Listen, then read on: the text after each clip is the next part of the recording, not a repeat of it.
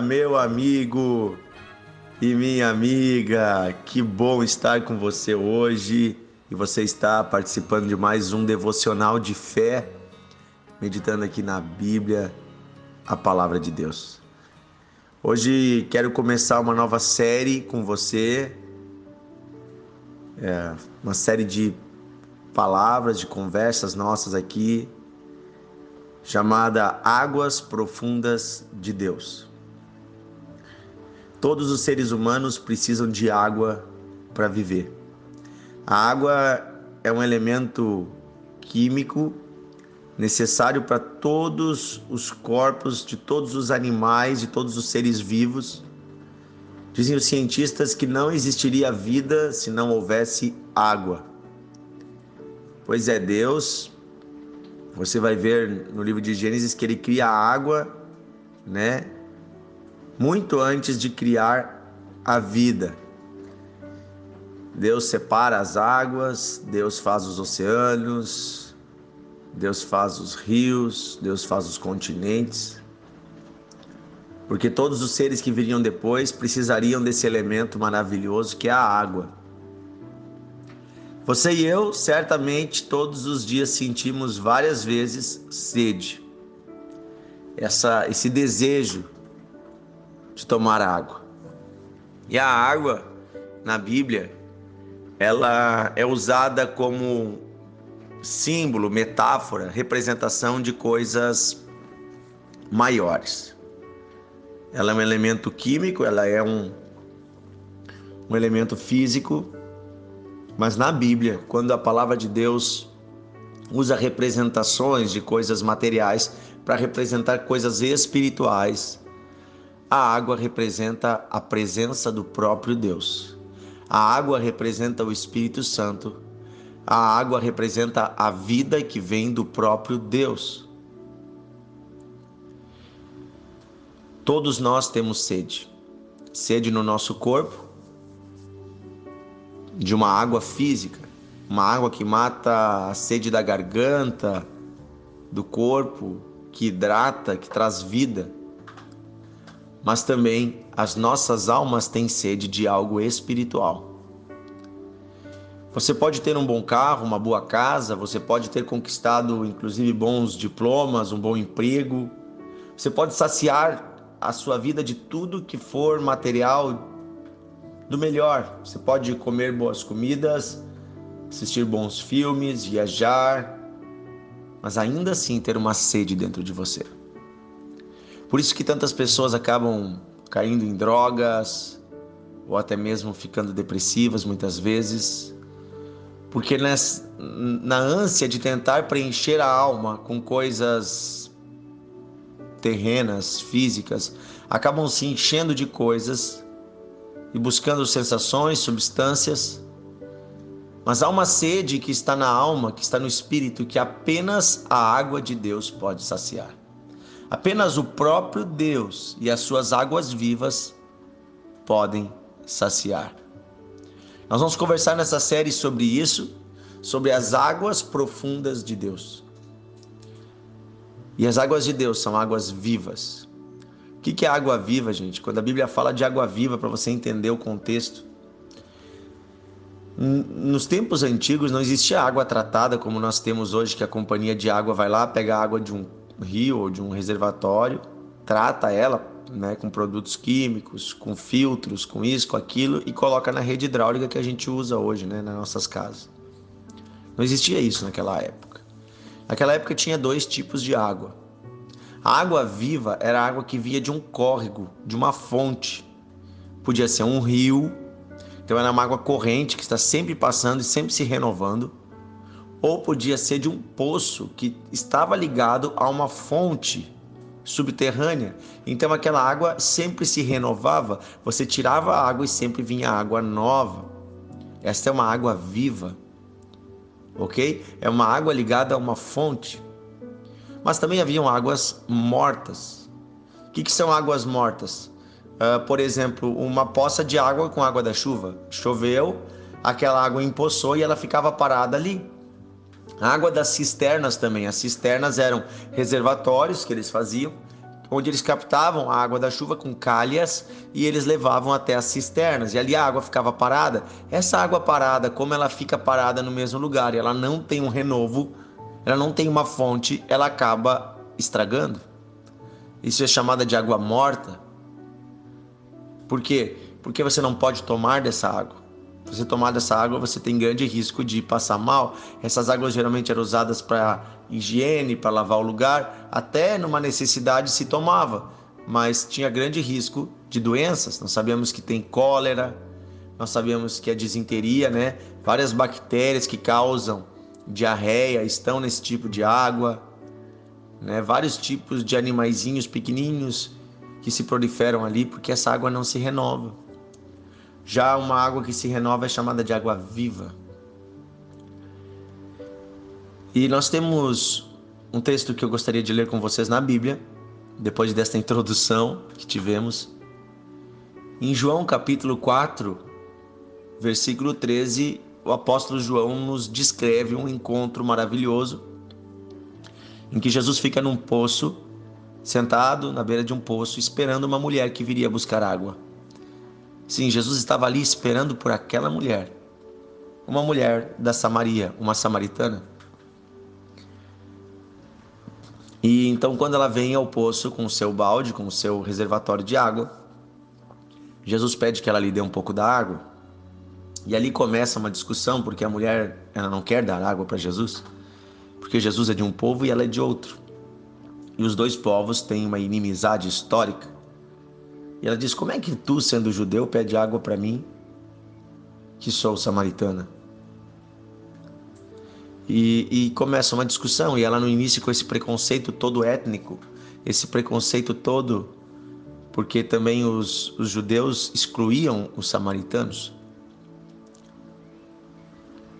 E aí então Jesus se volta para ela, no versículo 13, e diz: Quem beber desta água, voltará a ter sede.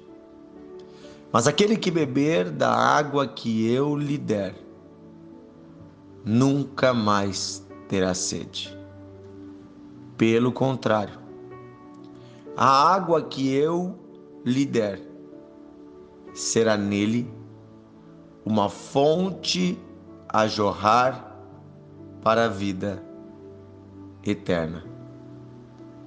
Olha só, a água que eu lhe der se tornará nele uma fonte a jorrar para a vida eterna. Jesus estava comparando a água que aquela mulher estava buscando do poço, que mata a sede, mas no outro dia você tem que tomar água de novo, com as águas também que esta mulher buscava para satisfazer a sua alma e ela nunca estava satisfeita, e depois Jesus vai mostrar a relação desta conversa com a vida dela, dizendo: Olha, eu sei que tu já teve cinco maridos e agora o que tu está nem é teu marido. Ou seja, você buscou em pessoas a satisfação da sua alma e você nunca esteve satisfeita.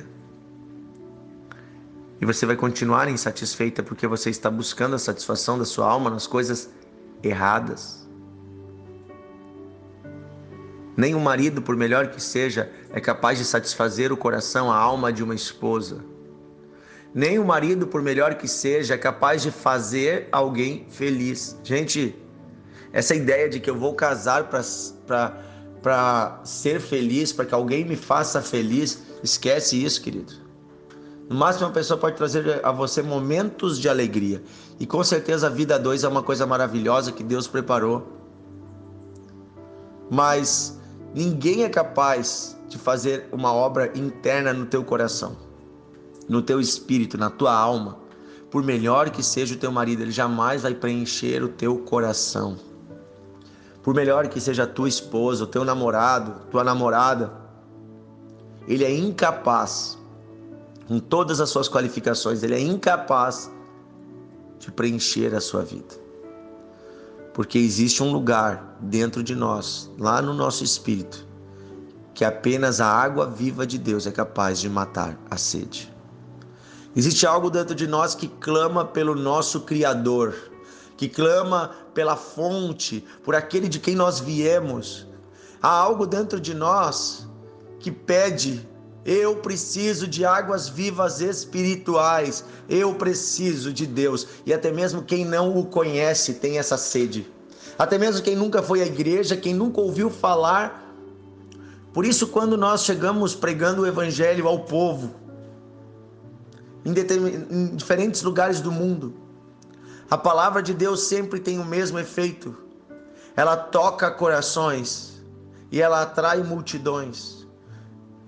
Eu tenho lido muito sobre evangelistas que trabalham em tribos, em lugares isolados, e eles chegam com o evangelho, algo que as pessoas nunca ouviram.